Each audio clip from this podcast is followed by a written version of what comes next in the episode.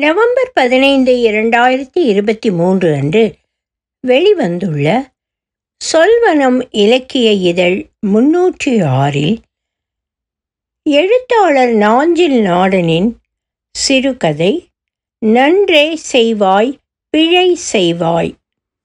ஒலிவடிவம் சரஸ்வதி தியாகராஜன் பாஸ்டன். ஆன்லைனில் கோலாட்டம் ஆடிக்கொண்டிருந்தார் கும்பமுனி. ஆதித்ய கரிகாலனை கொன்றவரார் கொலையேதானா? தற்கொலையா? விபத்தா? அயல்கண்டத்துச் சதியா?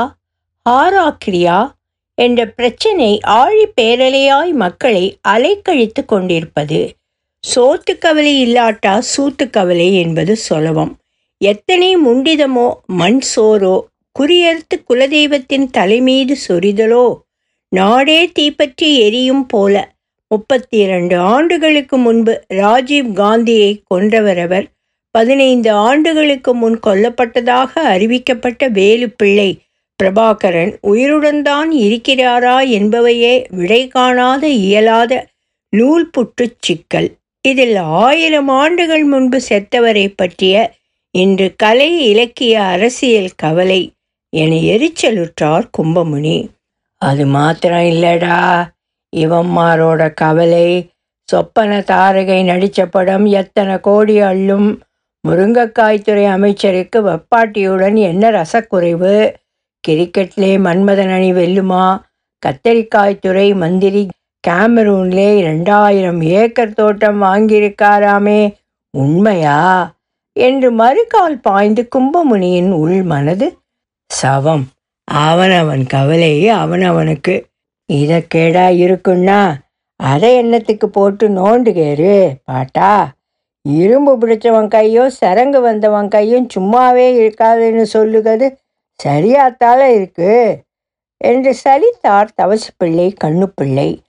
ஆயிரம் கோடி செலவாக்கி ஆராய்ச்சி நடக்கலாவே என்று சமாளித்தார் கும்பமுனி. அது ஆராய்ச்சி இல்லை பாட்டா. தொடை இடுக்கில் கைவிட்டு சொரிஞ்சு கொடுத்துட்டு காசு உண்டாக்கப்பட்ட சங்கதியாக்கும் என்றார் கண்ணுப்பிள்ளை. கண்ணுப்பிள்ளையை போன தலைமுறையில் சரக்கடித்து செத்த சிறு பத்திரிகை எழுத்தாளனின் ஆவி பிடித்து அலைக்கழிக்கிறது போலும் என்று உத்தேசித்து சிரித்தார் கும்பமுனி. இந்த நக்கல் சிரிப்பெல்லாம் வேண்டாம் பாட்டா. நான் உம்மை பற்றி பேட்டி கொடுத்தேன்னா நாடே நாரி போயிடும் பார்த்துக்கிடும் என்று சினந்தார் கண்ணுப்பிள்ளை. அதுக்கு ராத்திரி மூணு மணிக்கு நான் எவளுக்கும் நீ பாரத பேரில் உன் யாப் எமிலி டிக்சனுக்கு சமானம். நீ நான் எழுதினா Albert Camus Franz Kafka James Joyce Leo Tolstoy Fyodor Dostoevsky Maxim Gorky Ivan Turgenev Isaac Bashevis Singer Solzhenitsyn William Faulkner Ernest Hemingway யாவனும் கிட்ட நிற்க முடியாது.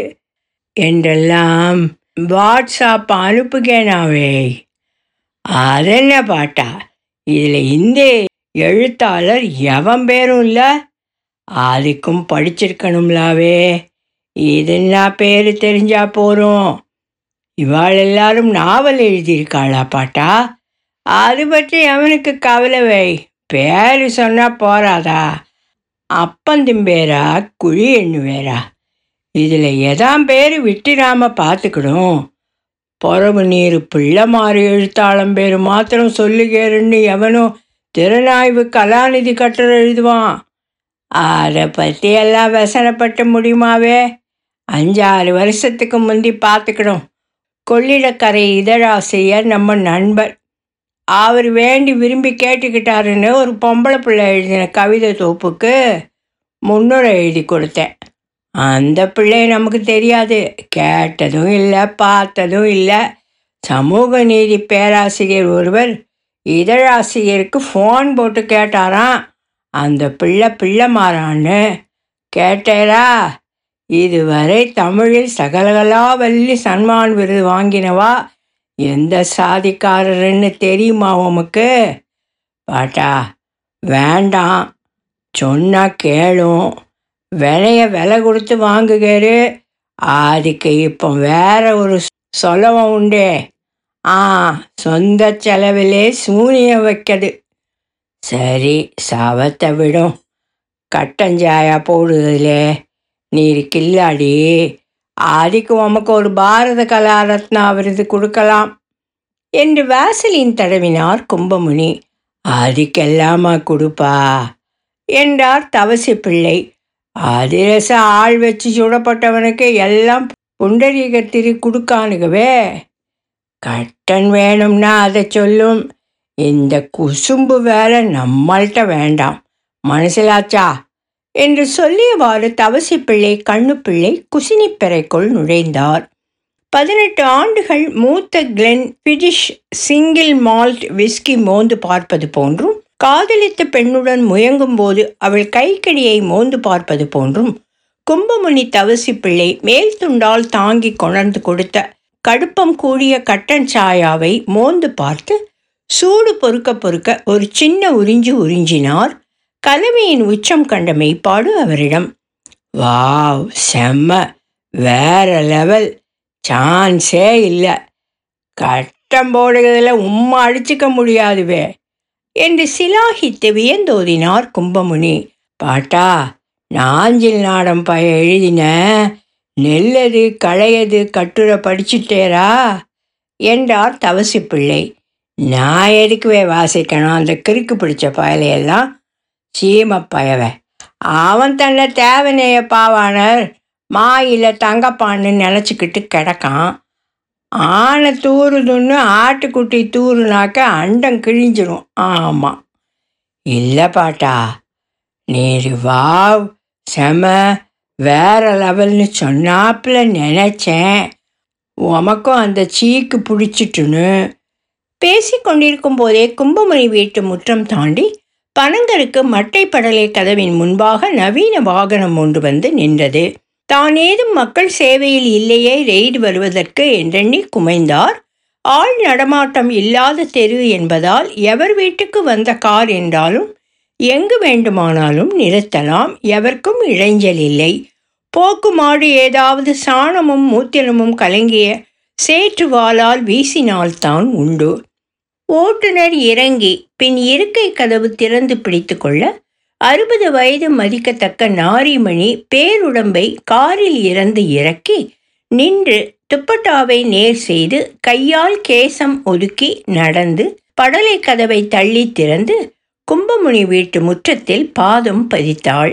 அரவிந்த மலரின் நீங்கி அடியினை படியில் தோய திரு நடந்து கும்பமுனி நிலையம் கொண்டிருந்த படிப்புரை வாசலை அடைந்தாள். குனித்த சிரைத்த புருவம் சாயம் பூசிய செந்துவர் வாய் எழுத்து கட்டிய பாறை இளநீர் பருத்த இழை. தேர்தல் காலமும் இல்லை சோப்பு ஷாம்பு பவுடர் விற்பனை பெண்ணும் இல்லை. விந்து முந்தாமல் இருக்கவும் ஆண்குறி எட்டு அங்கலும் நீளம் பெறவும் அலைபேசியில் விளம்பரமாய் விழித்ததை தாண்டி தற்போது வீடு வீடாக விற்பனைக்கு இறங்கிவிட்டனரோ? என அஞ்சினார் கும்பமுனி. ஒருவேளை மத்திய அரசின் கர்ப்பர் யோஜனா என்னும் புதிய திட்டமாக இருத்தலும் கூடும். வண்ணச்சீரடி மண்மகள் அறிந்திலள் என்ற இளங்கோவின் வரியும் இட்ட அடி நோக எடுத்த அடி கொப்பளிக்க எனும் கம்பனின் வரியும் துலங்க கைப்பை சுமந்து மருங்கு அசைய நடந்து வந்தாள். தவசிப்பிள்ளை ஒரு குசும்பு சிரிப்புடன் கும்பமுனியை பார்த்தார். அப்படி பார்க்காதேயும் ஓய் அதுக்குள்ள பிராயமா நமக்கு? ஆமாமா. ஆனா காலத்தில் அடித்து முடிச்சிட்டாரு. மனுஷனுக்கு அளவலாதித்தனம் என்று முனகினார் தவசி பிள்ளை மெல்ல நடந்து வந்தவள் படியில் ஏறி கும்பமுனியின் சற்றே சாய்வான சூரல் நாற்காலியின் முரண் திசையில் கிடந்த பிளாஸ்டிக் செடியில் அமர்ந்தாள். அமர்ந்தவள் மேலே பார்த்தாள் மின்விசிறி நான்கு கிடந்தால் போடச் சொல்லலாம் என. தவசி பிள்ளை நினைத்து கொண்டார். வாட்ஸ்அப் அல்லது யூடியூப்காரன் எவனும் வீடியோ எடுத்தால் ஆதிக்க சாதிக்காரரான கும்பமுனி ஒடுக்கப்பட்ட சாதிக்காரியை பிளாஸ்டிக் சேரில் உட்கார வைத்தார் என எழுதுவான் என. வந்து அமர்ந்திருந்த பேரிழ பெண் பருவத்தாளை கும்பமுனி கூர்ந்து அவனித்தார் ரேஷன் கார்டே அடமானத்தில் இருக்கும் நம்மகிட்ட நன்கொடை கேட்டு எவரும் வர வாய்ப்பில்லை. வாக்காளர் அட்டை ஆதார அட்டை சீசனும் இல்லை.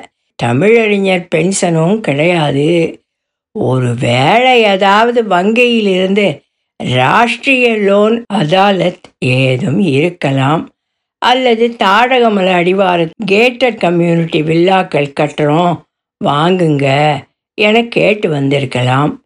என்று ஓடியது கும்பமுனியின் மனப்புறவி சம்பிரதாயமாக தவசி பிள்ளையிடம் மேடத்துக்கு ஒரு கிளாஸ் வெள்ளம் கொடுவே என்றார். கொணர்ந்து கொடுத்த பானை தண்ணீரை கையில் வாங்கி தம்ளரை வைக்க தீன்பாய் முக்காலி இல்லாத காரணத்தால் படிப்புரை சுவரின் திண்டில் வைத்தாள். அம்மையாரே தொடங்கட்டும் என பார்த்திருந்தார் கும்பமுனி. ஒருவேளை ஏதாவது யூடியூப் சேனல் நேர்காணலாக இருக்கலாம் என்று ஆத்மசாந்தி அடைந்தார். சார் என்னை உங்களுக்கு தெரியாது மேலாங்கோட்டை இசக்கி அம்மன் கோயிலுக்கு போகிற பாதையிலே புதுசாக ஒரு த்ரீ ஸ்டார் ஹோட்டல் இருக்குல்ல? அதன் ஓனருக்கு ஒய்ஃப் என்று தொடங்கினார் அம்மையார். அங்கே ஏதான் பிரபஞ்ச தமிழ் மாநாடு தொடங்க போகிறதாட்டு இருக்கும். ஒரு நாளும் இல்லாத திருநாளா? நம்மளை போல உள்ள ஆளுகளையும் மாநாட்டுக்கு கூப்பிட வந்திருக்கா போல இருக்கு என்று நினைத்தார் கும்பமணி. தொடர்ந்து எவ்வளவு பெரிய கொம்பு முளைச்ச படப்பாளியாக இருந்தாலும் பிரபஞ்ச தமிழ் மாநாட்டில் கலந்து கொள்ள அழைக்கப்படணும்னா விண்ணப்ப படிவம் பூர்த்தியாக்கி அனுப்பணும். நாலஞ்சு சிபாரிசு கடிதம் இணைக்கணும். ஆளுங்கட்சி கூட்டணி கட்சிகளின் உறுப்பினராகவோ அனுதாபியாகவோ இருக்கணும். பொறவு வாசிக்க உபதேசித்திருக்கோம். ரெண்டாயிரத்தி நானூற்றி அறுபத்தெட்டு சொற்களுக்கு மிகாத கட்டுரையின் சுருங்கிய வடிவம் முன்னூற்றி நாற்பத்தி ஏழு சொற்களுக்கு மிகாமல் எழுதி அனுப்பணும் பரிசீலிக்க. அதெல்லாம் நாம் ஒன்றும் செய்யலையே என்று ஒத்திவைப்பு தீர்மானமும் வரைந்தார் கும்பமுனி. கும்பமுனியின் சிந்தனை சிற்றாற்று பாய்ச்சலை அறிந்து கொள்ளாமல் அம்மையார் தொடர்ந்தார். நான் சின்ன பிள்ளையில இருந்தே புஸ்தகமும் கையுமாத்தான் திரிவேன் பார்த்துக்கிடுங்கோ. இப்போ அநேகம் பேர் கக்கு சீட்டில் உட்காந்து வாட்ஸ்அப் பார்க்காளா?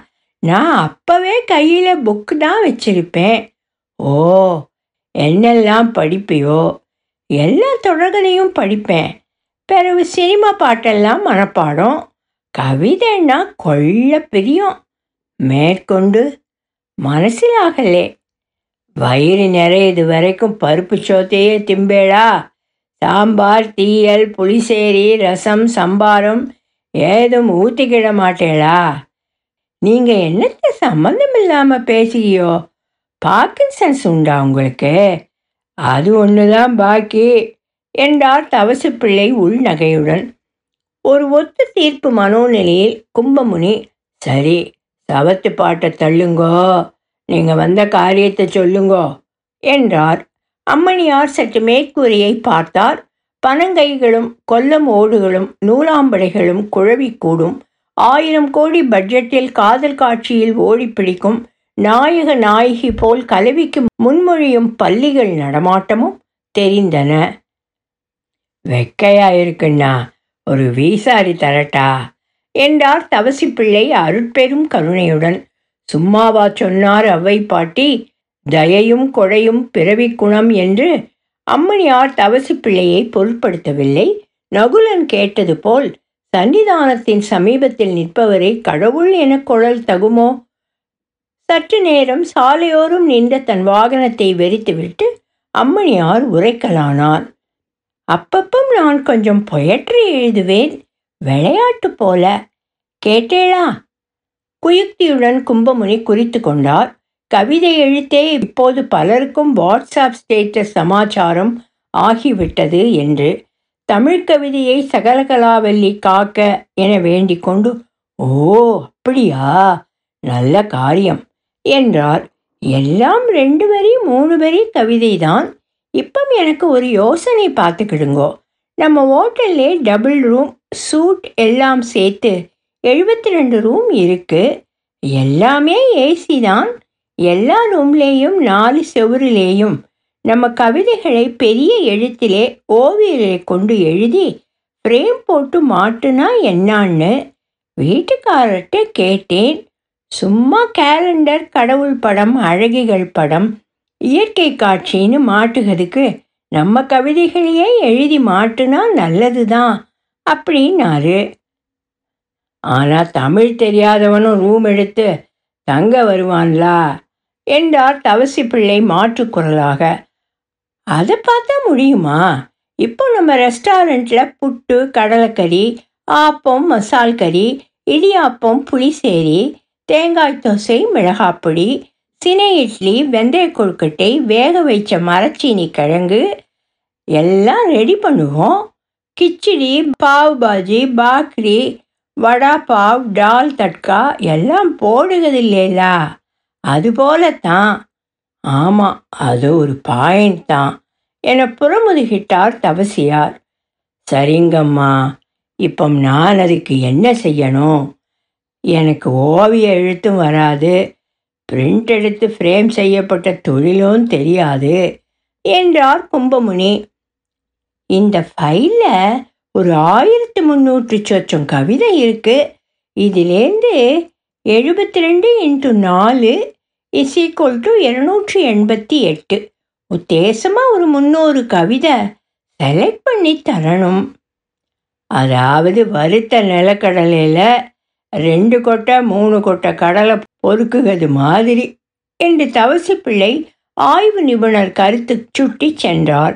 அவரை பொருட்படுத்தாமல் அம்மையார் மேற்சென்றார்.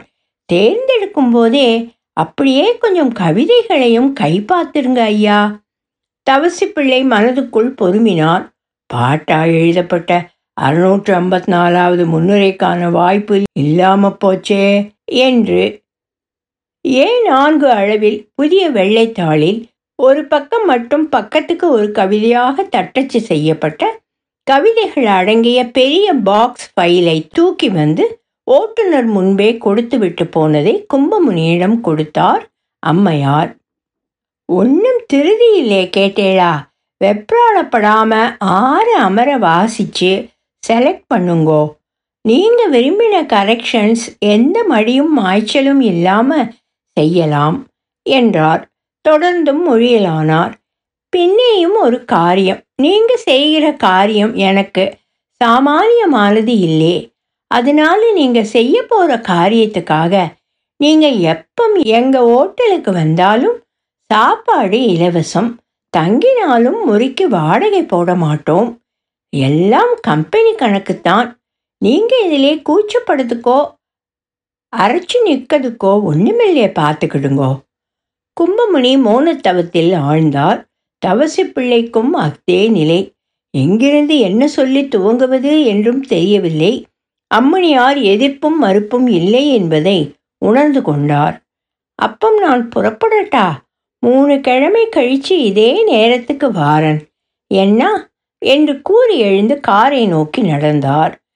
வேணும்னா சக்க வேரிலேயும் காய்க்கும் என்று முனகினார் தவசி பிள்ளை நன்றே செய்வாய் பிழை செய்வாய் நானோ இதற்கு நாயகமே என்று வேலியோரத்தில் நின்ற பூலாத்தி செடி மூட்டு நிழலில் முடங்கி கிடந்த வைரவன் என நாமம் தாங்கிய தெருப்பட்டி கும்பமுனியையே பார்த்து கொண்டு இருந்தது. ஒலிவடிவும் சரஸ்வதி தியாகராஜன் பாஸ்டன்.